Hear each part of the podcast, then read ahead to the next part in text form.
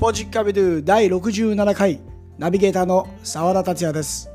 この番組は大島アコースティックの提供でお送りします。さあ今回のゲストは日本を代表する本田圭佑選手が代表を務めるカンボジアでのサッカースクールソルティーロファミリアサッカースクール運営でコーチも担当しています蓮池修平さんです。蓮池さん自身もジュビロ磐田の下部組織から藤枝東高校に進学し全国高校選手権にも出場している元サッカー選手でした。カンボジアナショナルチームの監督でもある本田圭佑氏プロサッカー選手として魅力的な国々を訪れまたプロサッカークラブのオーナーを務めたりウィル・スミスと共同で投資ファンドを設立するなどそのバイタリティの将来性は想像を超えてきていますではお聞きくださいカンボジアまずは日本との時差はどれぐらいですか？は2時間ですあね。日本の方が2時間早く進んでます。ああじゃあいいですね日本の人とも連絡取りやすくてあそうですね。はい。コミュニケーションは全然本当問題ないですああね。でカンボジアでではどんなお仕事をされているんですか？今僕はサッカースクール、カンボジアでサッカースクールの運営とコーチをしてます。コーチ陣は日本人が多いんですか？そうですね。はい。日本人とカンボジア人ではあ現地のコーチと、はい、一緒にやってます。もう何年ぐらい経ちます？今僕はこっちに来て2年と半分、もうちょっとで3年ですね。ああじゃあもうあっという間の3年だったと思うんですけれどね。本当に早かったですね。まあ、今回のこのスクールなんですけど、あの代表を務めてる方がもう日本をね背負って立つような 人物とはいいうことで、はい本田圭佑、まあ、選手でありながら代表であるというもう本当に今ねマルチな活動が現役選手ながらあってですね、まあ、いろいろと聞きたいこともあるんですけどもこうスクールの正式名というのはこのソルティーロファミリアサッカースクールカンボジアで,、はい。でよろしいですか？はい。合はい。はい、この本田圭佑という人物はどんな人ですか？長谷さんから見て。そうですね。もう僕の今までのイメージ、会う前のイメージは、はいやっぱりまあ日本代表するサッカー選手っていうイメージだったんですけど、はいまあ、実際にそのこっちに来てから、まあ、多少なりとも、あの関わらせていただくうちに、うん。やっぱり本当テレビでみいつもみんなが見てるようなそのサッカー選手の枠を超えてるというか、もともともうそもそもの考え方が、はい。はいはい。ビジネスにしてうも、ん。まあ、人としてもうん。考え方の視点が本当に高いというかそこはもうほん、まあ、知る、えーはい会う前はい。よりも会った後の方がもっとファンになったなっていう印象ですね。そうなんですね。もうプレイヤーとしてではなくても、本当に本田圭佑という人物に惹かれていくものが大きかった多かったと。そうですね。あの本田さんはなぜこのカンボジアという地を選んだのは聞いたことあります？もともと、はい。あのロシアのワールドカップの予選二次予選はいはいで日本とカンボジアが同じグループになった時にはい。あの選手としてうん。あの本田さんがカンボジアを訪れていて、はい。はい、でその時に、まあ、あのやっぱり日本代表で現地に滞在しながらこういろんな活動ををしたみたいで,、その中で、まあ、カンボジアがすごいこう印象に残ったうんっていうのは一度聞いたことがあります。あの現役選手でありながらカンボジア代表のまあヘッドコーチ監督という立場に就任されてはいるんですけどもこちらの活動も長谷木さんもあれですか？目撃されていますか？現地の方で。そうそうですよね、はい、練習を、まあ、外からうんうん。他のなんかこうファンの方と一緒ですけど、外から見させてもらったりとか、試合も実際にあの、はい。見に行ったりとか、はい、しました。現地の反応どうですか？いや、人気はすごいですね。あ人気はすごい。はい。えーでそこで本田さんがスクールをこう、ね、立ち上げるとなると、まあ、ものすごく影響力がカンボジアでもあると思うんですけどもこのスクールの目標となっていくのはやはりはい。代表選手を輩出していきたいとかっていう目標も持っていたりするんですか？そうですね。あの、僕ら実はサッカースクールともはい。う一つ別に、はい。あの、ソルティロアンコール FC というプロクラブも、ああのもうトップチームをもう作られてあれですか？そうですね、はい、活動の方。活動も、はい、しているんですけれども、はい、やっぱり一番の目標は、うん。サッカースクールで、えーまあ、育った選手うんうんうん。が、あープロチームで活躍する、はい。はい、それをまあ僕らが輩出するっていうのが一番大きな目標ですね。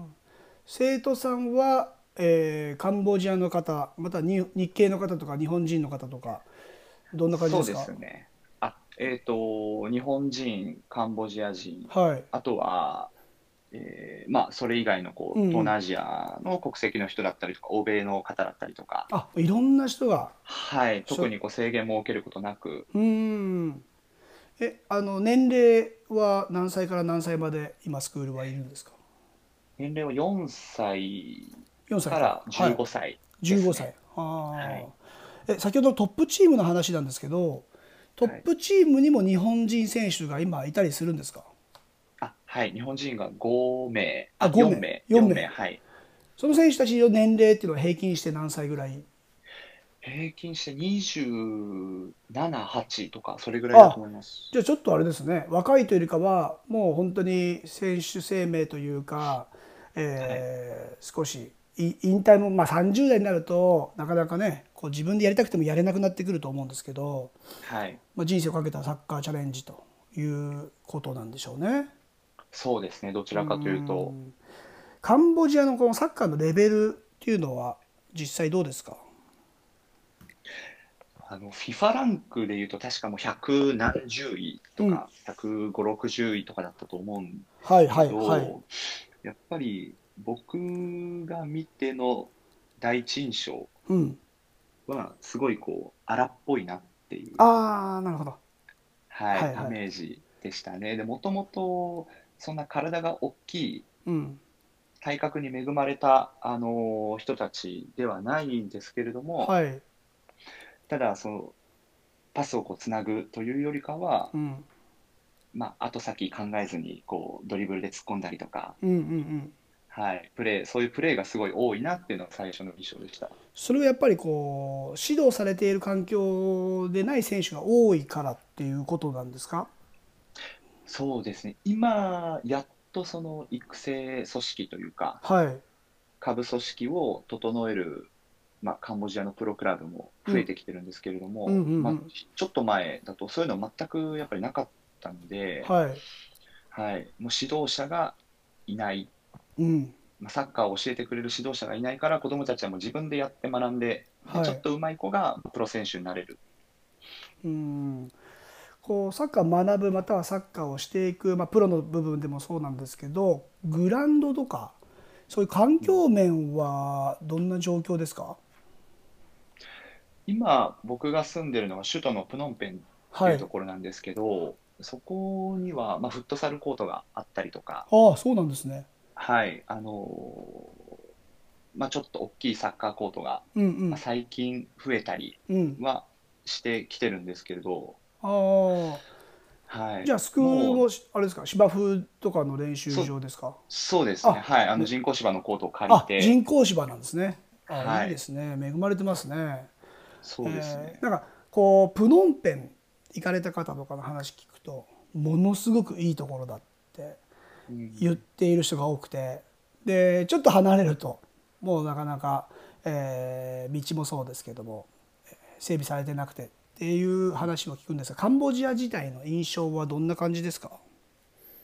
カンボジアの印象は、はい、まあ、人、うんカンボジア人の人となりで言うと、すごいあったかい人が多いですね。あのあったかい。優しい、はい、優あ優しいしい。人が、ははい、あはあはあ。人が多いですね。治安で治安治安はどうなんですか？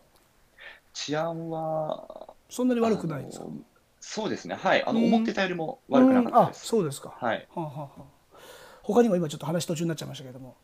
あうん。そうですね、僕がいる、まあ、首都のプノンペンっていうところは、はい。あのもうどんどん今、新しいビル、お。商業施設がもうバンバン建ってて、まさに、はなんていうんですか、東南アジアみたいなあ、はいはいはい。あのイメージなんですけどう、ん。一個外にうん。出ると、もう本当に周りはもう田んぼだけの あの何もない風景が広がってるんで、まあ、こっちが本当のカンボジアなのかなっていう、みんながこう好きになるカンボジアなのかなっていうのはなんか思ったりしますね。はいはいもう本当その一部のエリアだけまあちょっと未来に向かっているけど、ねね。現現実はっていうちょっとあの見る角度変えたらまあその後にカンボジアというのがはい。残っているような、ということですね。あー。そうですね。はあ。まああの日本人コーチ陣もまあいるということなんですけども皆さん住まいは寮生活ですか？もうバラバラなんですか？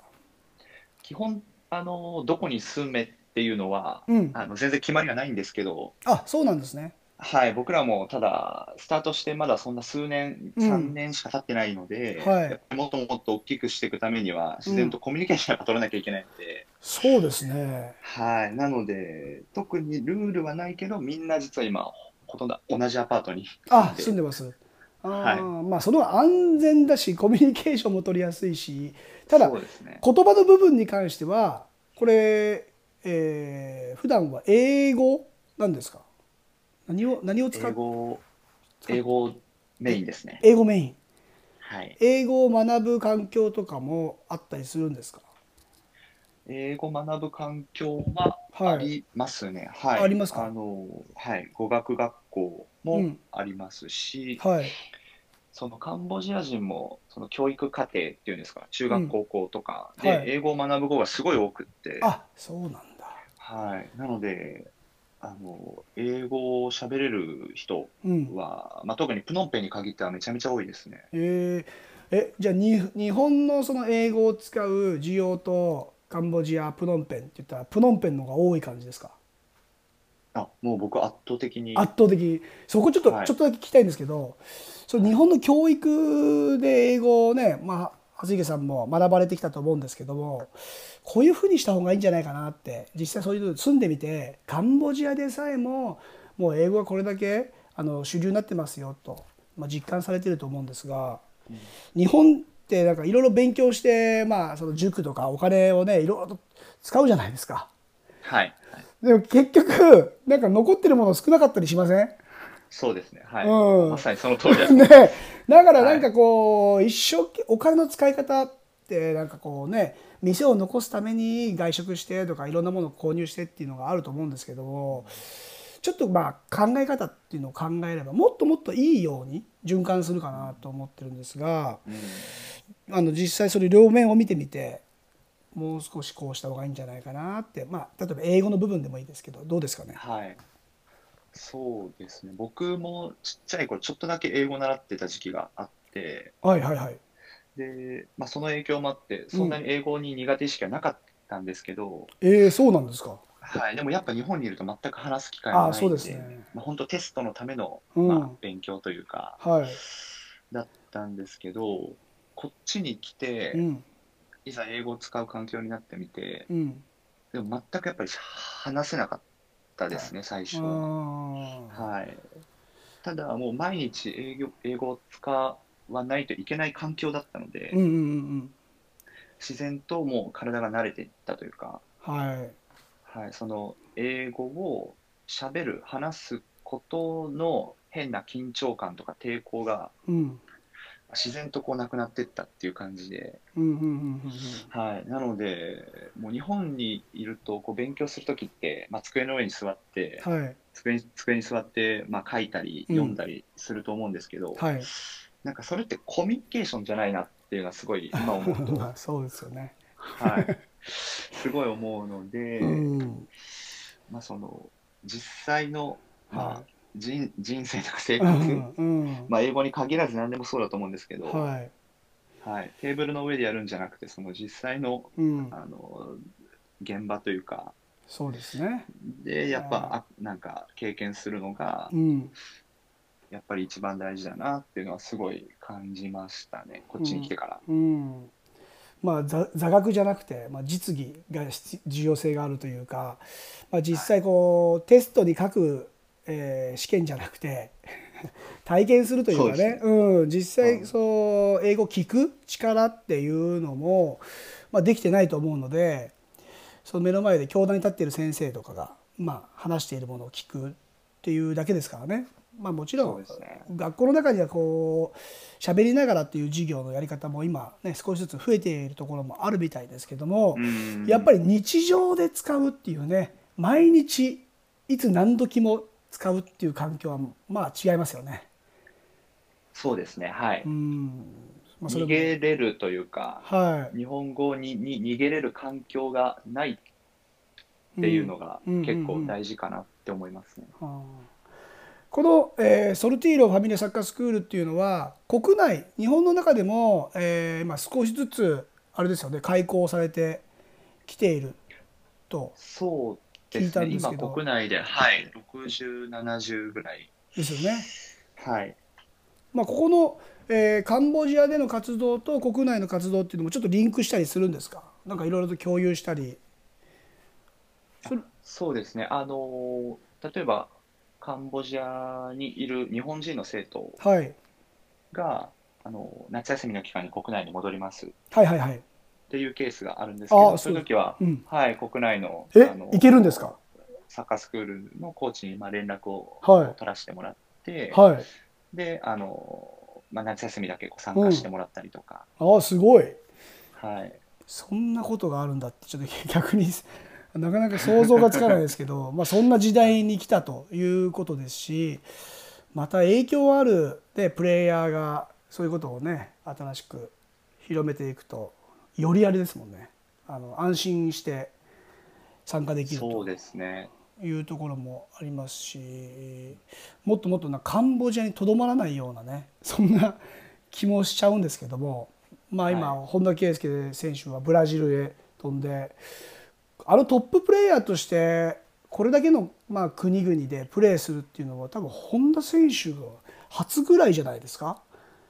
もう結構結構行きましたよね。オランダも行きましたしイタリアもロシアも行きましたしオーストラリアも行きましたし、はい。ブラジルもそうですね。行きましたし、ねえ、なかなかそのトップでまたトッププレーヤーでブラジルの地に降り立ったっていうのは僕はすごい南米好きなんであもうすごく、まあ、メキシコの時もねああいいなっていい経験してるなっていうことを感じていろいろドキュメンタリーのやつも見させてもらったりもしましたけども、はい。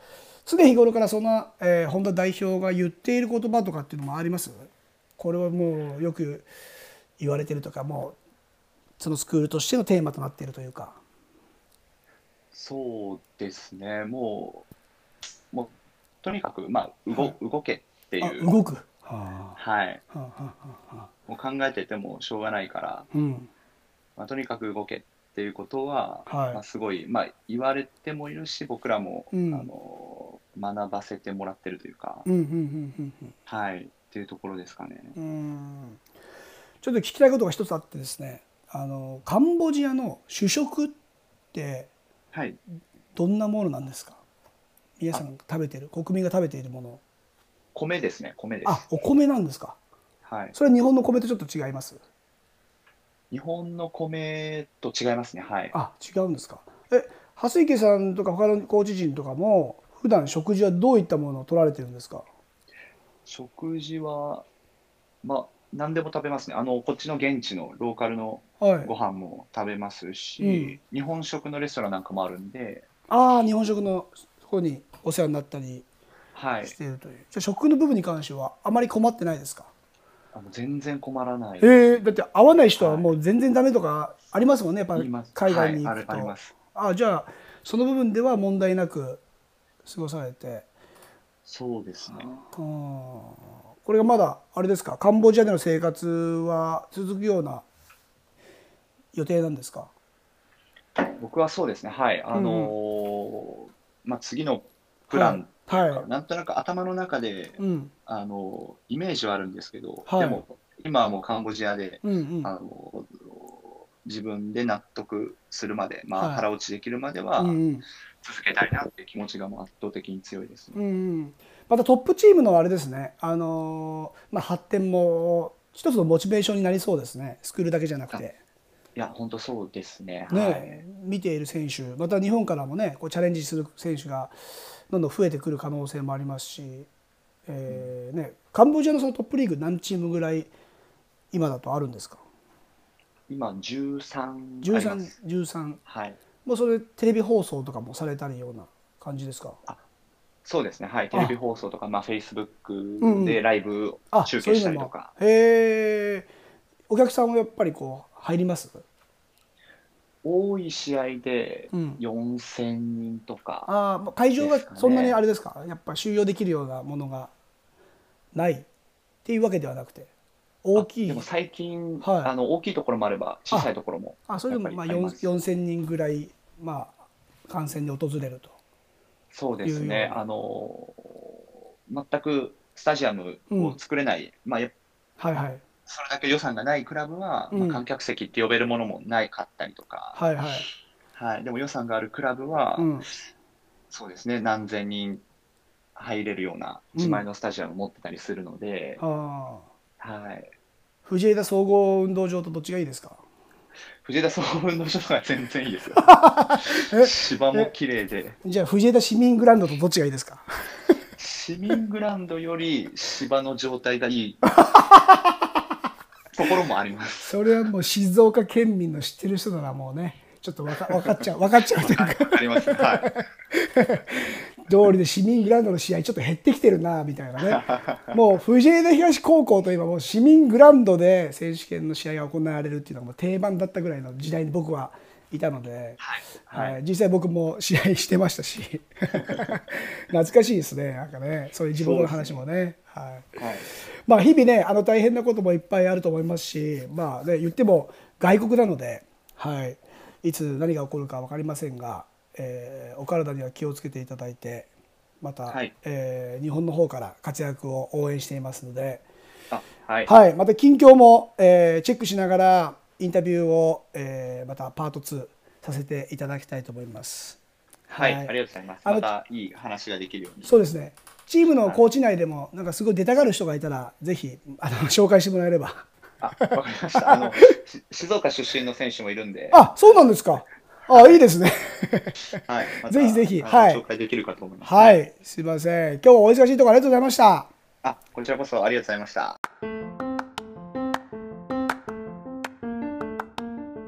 いかがだったでしょうか日本は日本の情報下にあります。いいも悪いも国内のことしか分かりません。カンボジアも発展してきています。もちろん終わりはないですが、グローバル社会を考えていくのなら、日本の英語教育環境は課題だと、また改めて感じました。学校に行っているのに塾で補う。冷静に考えるとおかしな話でもあります。先日本田圭佑氏が中高生向けの新しい学校を作ると宣言しました遊び場学ぶ場極める場生きるために必要な能力とは何なのかまさにこういうことだと思います世界を渡り歩いた本田圭佑が見て感じて振り返って母国を改革したいと旗を挙げましたいつか誰かがそんな言葉も吹き飛ぶ。この挑戦はサッカーに限らず注目が集まることでしょう。ここまでのお相手は沢田達也でした。Muchas gracias. Chao. Adios.